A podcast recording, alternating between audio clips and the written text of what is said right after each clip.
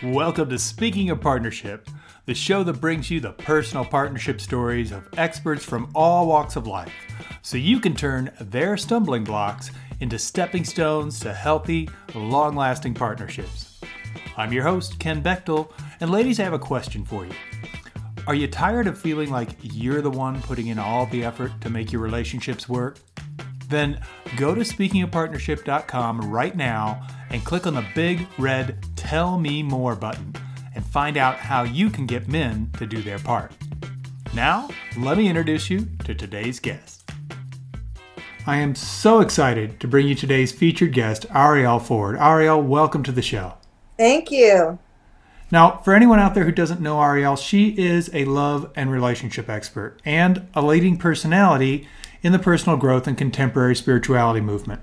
For the past 25 years, she's been living, teaching, and promoting consciousness through all forms of media.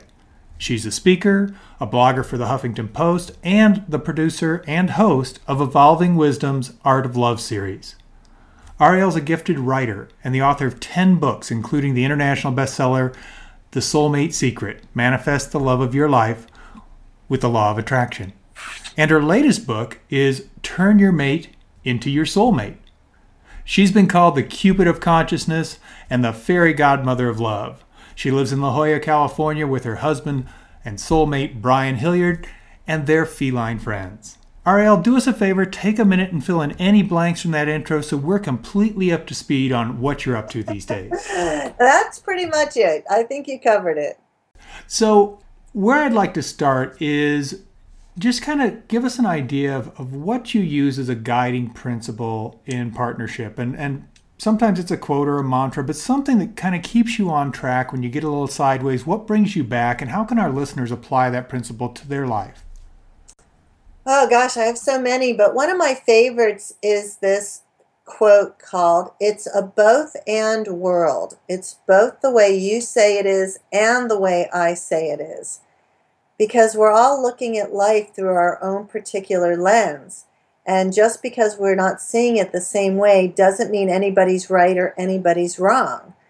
And I think if you can remember that, especially when you're dealing with a spouse or a mate, uh, it's a good thing to know because there will be plenty of things that you never agree on, and it's not a good reason not to love somebody just because they disagree with you.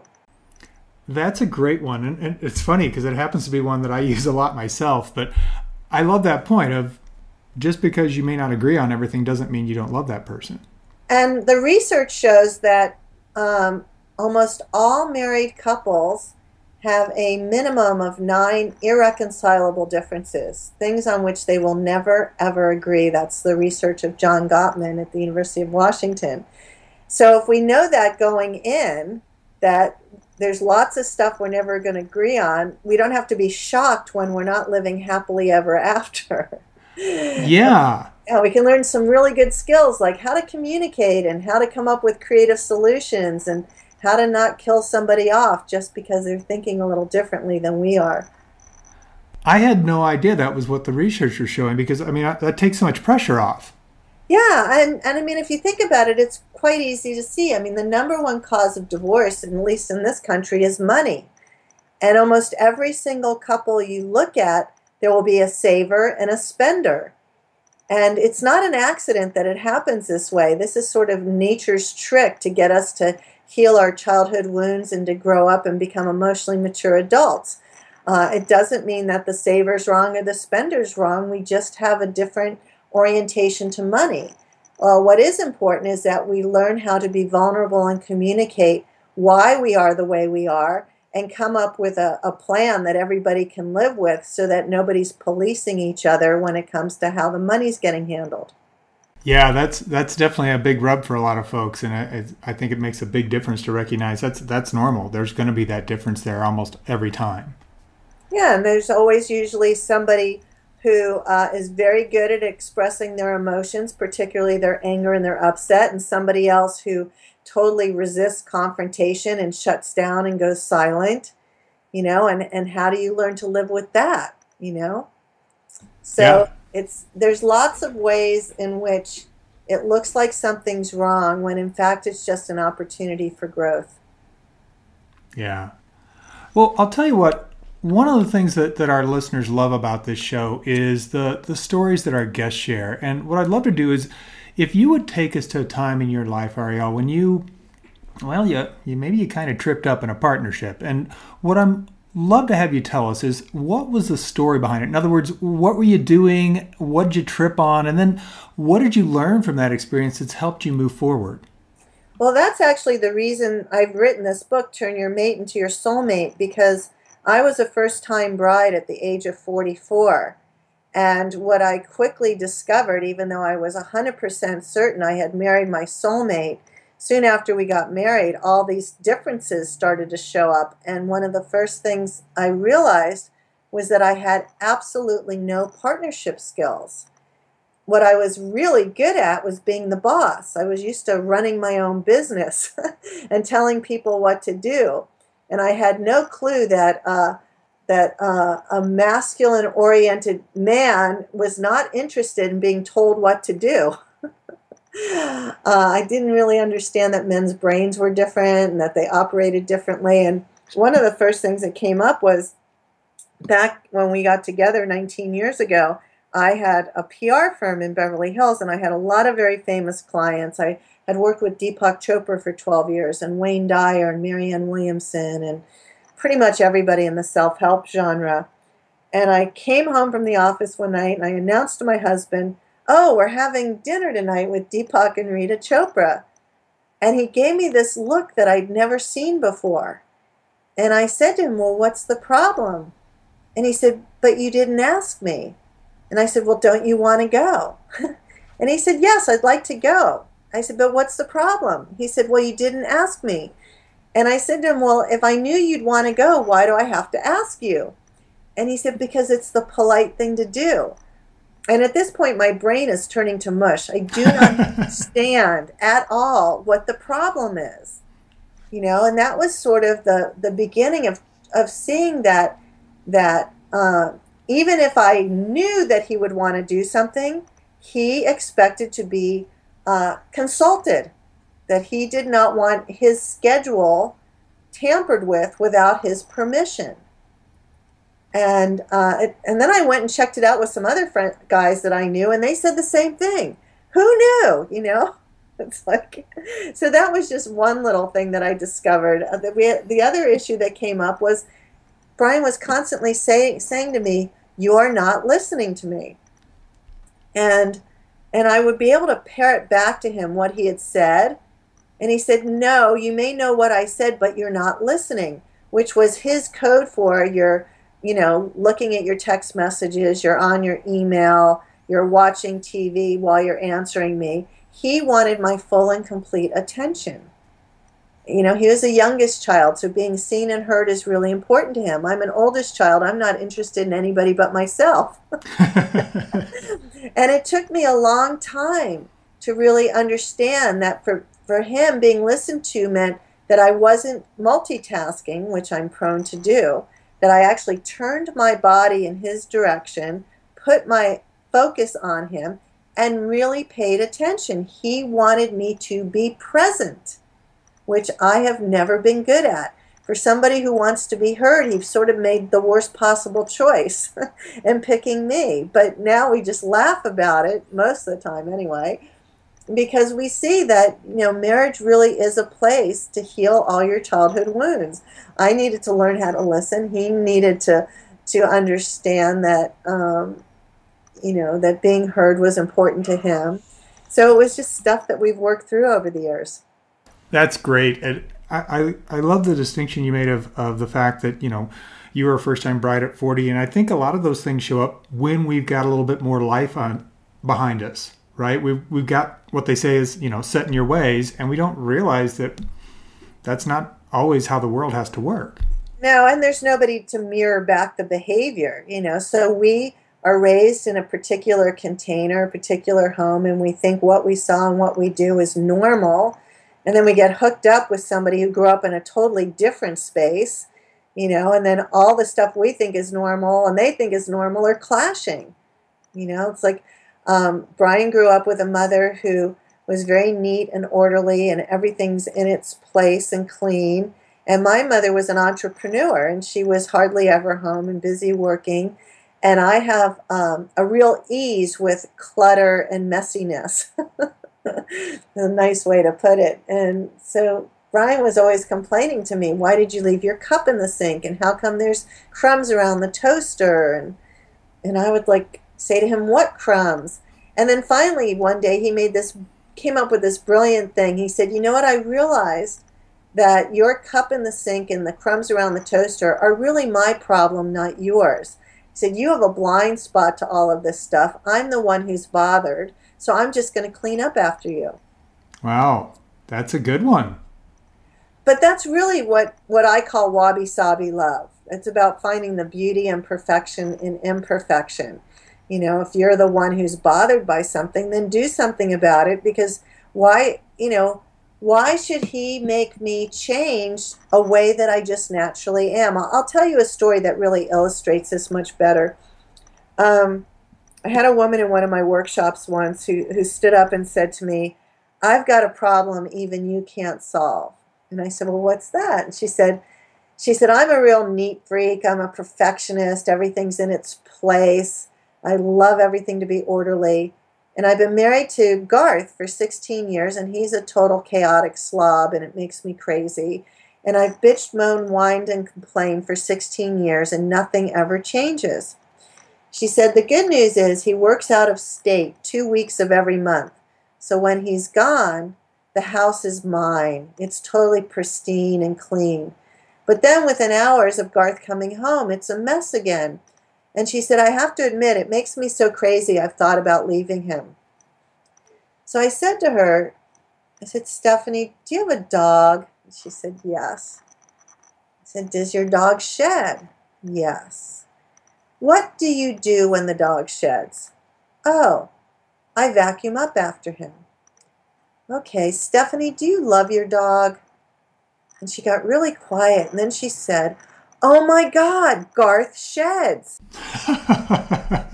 and she got in that moment that just like the dog absolutely can't do anything about shedding, neither can Garth.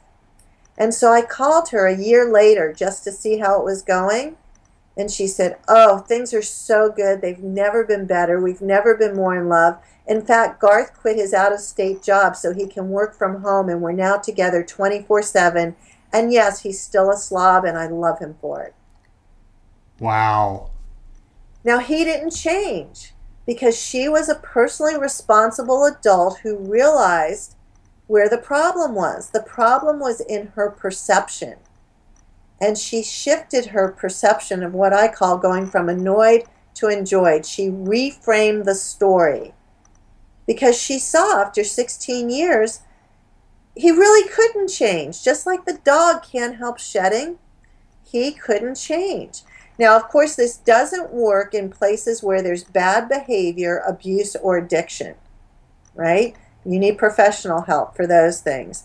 But just about any other annoying thing, that your spouse or mate is doing, you can reframe the story and find something good about it and make that your new story. And I've got dozens of stories like that if you want more of them. Well, that's fantastic. And what I love about that is my next question for you was a story of a time when you had that kind of duh moment.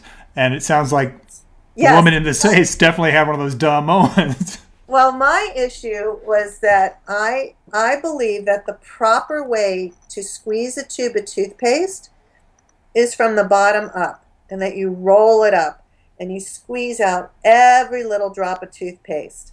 I'm and the same. you can tell I'm the saver in the family, not the spender. And uh, I married a guy who's a mangled from the middle squeezer.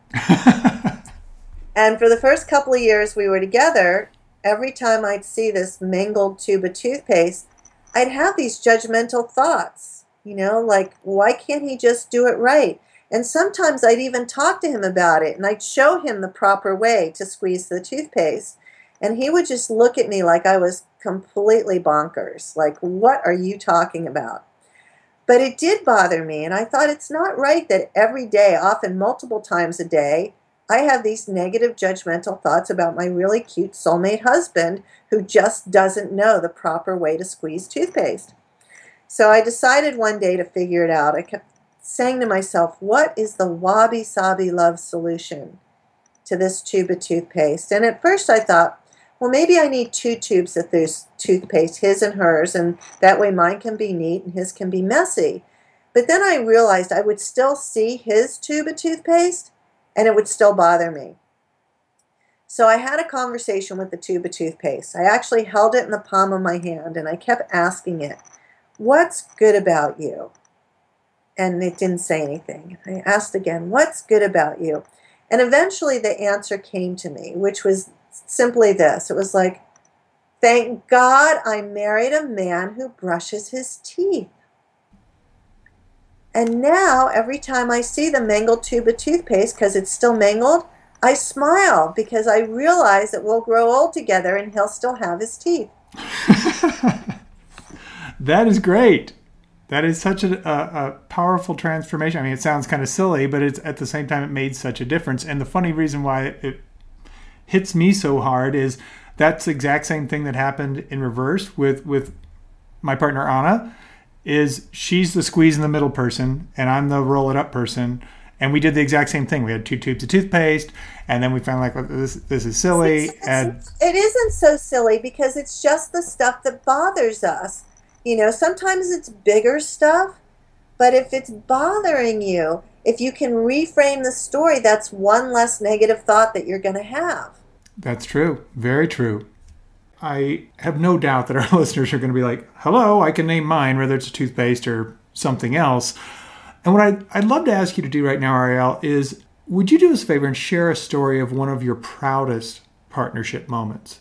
And it doesn't matter if it's, you know, romantic, family, career, whatever area it falls into, but just one of those times where when you think of it, it just makes you smile. Well, it actually happened last week. Uh, Brian had gone with me to LA to give a talk about turn your mate into your soulmate, and I was sharing about one of the daily practices of why it's so important to give your mate five appreciations or acknowledgments every day, not just sometimes, but every day. And then a couple of days later, I was acknowledging him for something, and honestly, I can't remember in this moment what it was. But when I was done, he said, Thank you. And then he said, Well, where's my other four? that was so cute that he'd actually been listening to my talk because I didn't know if he was tuning out or not, but I thought it was great. You know, even somebody as confident as he is still likes to have five appreciations every day. So it sort of put me on the spot because I had to quickly think up four, which I did, but I, I thought, yeah, I should practice what I preach. It's actually not that easy. Yeah, and it, and it is, right? It takes practice. Yes. And it's funny because I, I, I think one of the things that happens when we do that and when we, you know, are thinking about, oh, what are the things I appreciate about my partner is that reticular activator in our mind starts to look for them all day long. So yes. it becomes easier and easier, and you're like, oh yeah, that, oh yeah, I really appreciate this, I really appreciate that, and it becomes so easy because you're programming yourself to focus on what you appreciate instead of what's bu- bugging you about your partner. Yes, and that's an important thing to remember because you know what what we focus on is what we get, and women in particular seem to be heat-seeking missiles for what's wrong with their spouse or their mate and so they can quickly tell you what they'd like to change and what's not working. But there was a study done at the University of Buffalo that focused on couples who deliberately wear rose colored glasses. And what they found is those people have happier, longer, more satisfying marriages because they're always looking for what's right instead of looking for what's wrong. Yeah, makes total sense. Interesting. So, I know we've been talking about kind of past experiences and partnership, and what I'd love to do is bring this into present time. Would you do us a favor and share a, uh, an example of a, a, partnership that, that's in your life right now that you're just really excited about? Um, well, my biggest excitement right now is the Art of Love series, which is an annual free online event that I do where I interview the world's top love experts and this year we're focused on single successful women looking for a conscious man. And when programming this, I came across all kinds of really new research and information about love and relationships and dating and mating that was totally new to me and I know will be new to our listeners. And it's 100% free content. Anybody can sign up for it. You just have to go to thelovesummit.com, thelovesummit.com, and it starts uh, and goes live on April 26th of 2016. Fantastic. I, I didn't realize it was coming up because I've listened to that for the last couple of years and the information is just amazing. Yeah, it's fun. It's so much fun for me to do it. The new stuff that I find all the time and, and that I'm able to learn. So it's I feel like every year this time I get a free PhD in love as I'm doing all the interviews of all the scientists and researchers and other experts out there. Yeah, that's great. Well, Arielle, we've arrived at a part of the show I call Bring It All Home. And, and what this is, is where we step away from the stories and I ask you to provide some simple, concrete guidance for our listeners that they can kind of take home in their pocket and apply right now. And where I'd like to start is what do you feel is like the best partnership or relationship advice that you've ever received from someone else? You know, I would say be kind, really just really be kind and compassionate and considerate. Uh, everybody's really trying their hardest to do the best that they can. Your partner did not wake up this morning thinking, hmm, how could I make Ken miserable today? What could I do to ruin his day? You know, and yet a lot of the times we're living like people are doing stuff to us on purpose, and they're not. You know, and if we can understand that our soulmate, our spouse, our mate is really there to be our biggest cheerleader and our supporter and our safe place to land and approach them with a lot of love, kindness, and compassion, it could make life a whole lot easier. That's that's so I think overlooked because it's so simple. Right? It but, is. But just like, you know, you want to take care of that which is precious to you.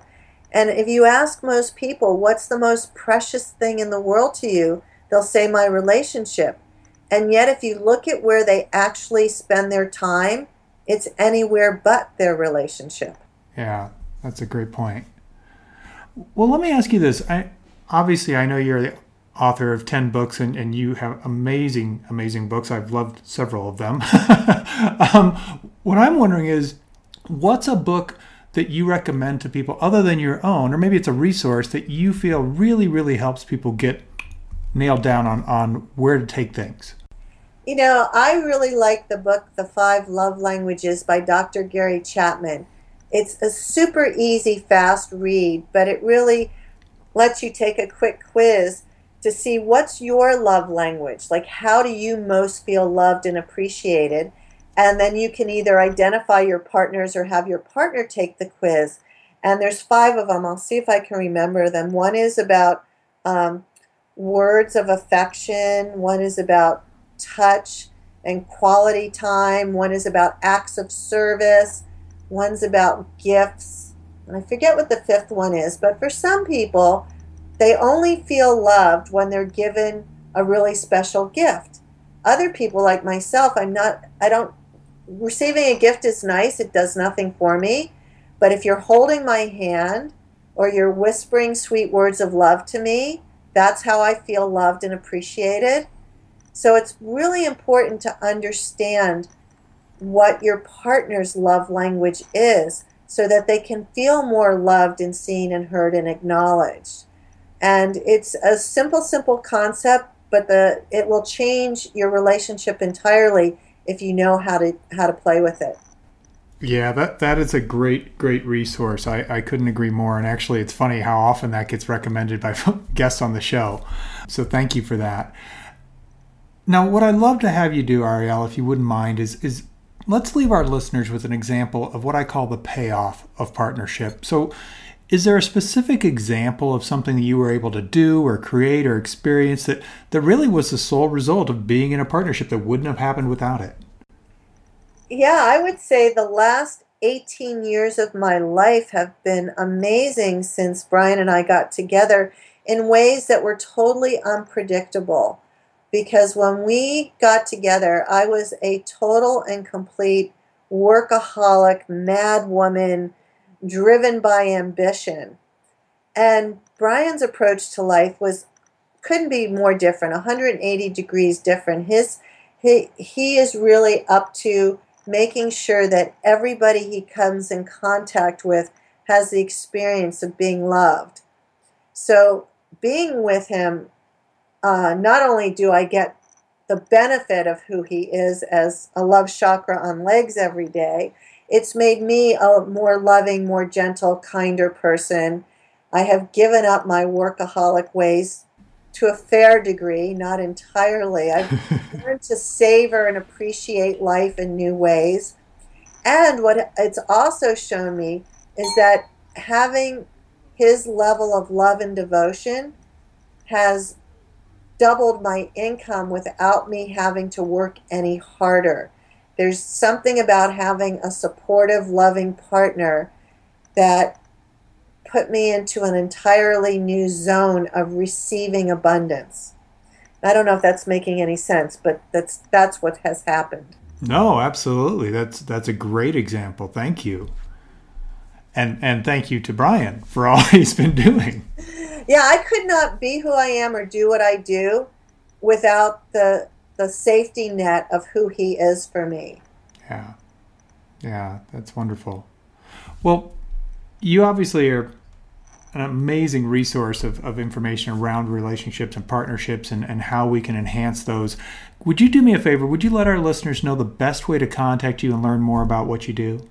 Oh, yeah. Uh, if you go to my website, soulmatesecret.com, soulmatesecret.com, you can actually download the first three chapters for free from the new book, Turn Your Mate into Your Soulmate. You can sign up for my newsletter. I have a tab at soulmatesecret.com called Free Stuff which has all kinds of cool things on it. So that's the best way to reach me. Fantastic. Yeah, that that's that's so great. And you know, I'm just sitting here going, how fortunate am I to be able to have this conversation with you? It's it's really been incredible. And I know I like I said, I've I've gotten a lot from this. I know our listeners have too. Arielle, thank you so much for taking time to be on the show today. Oh, thanks for having me. I've really enjoyed it. You're very welcome. Thank you for listening to Speaking of Partnership. Head over to speakingofpartnership.com for links and recaps of every show and so much more. I release a brand new episode every Monday through Friday, so make sure you don't miss a single show. Go to your favorite podcast directory, search for Speaking of Partnership, and click subscribe. Like what you hear? Leave us a rating and review on Stitcher and iTunes. The greatest compliment you can give the show is to refer us to someone else, either in person or on the web. Have a great day, and remember, even when you stumble, you're still moving forward. Peace.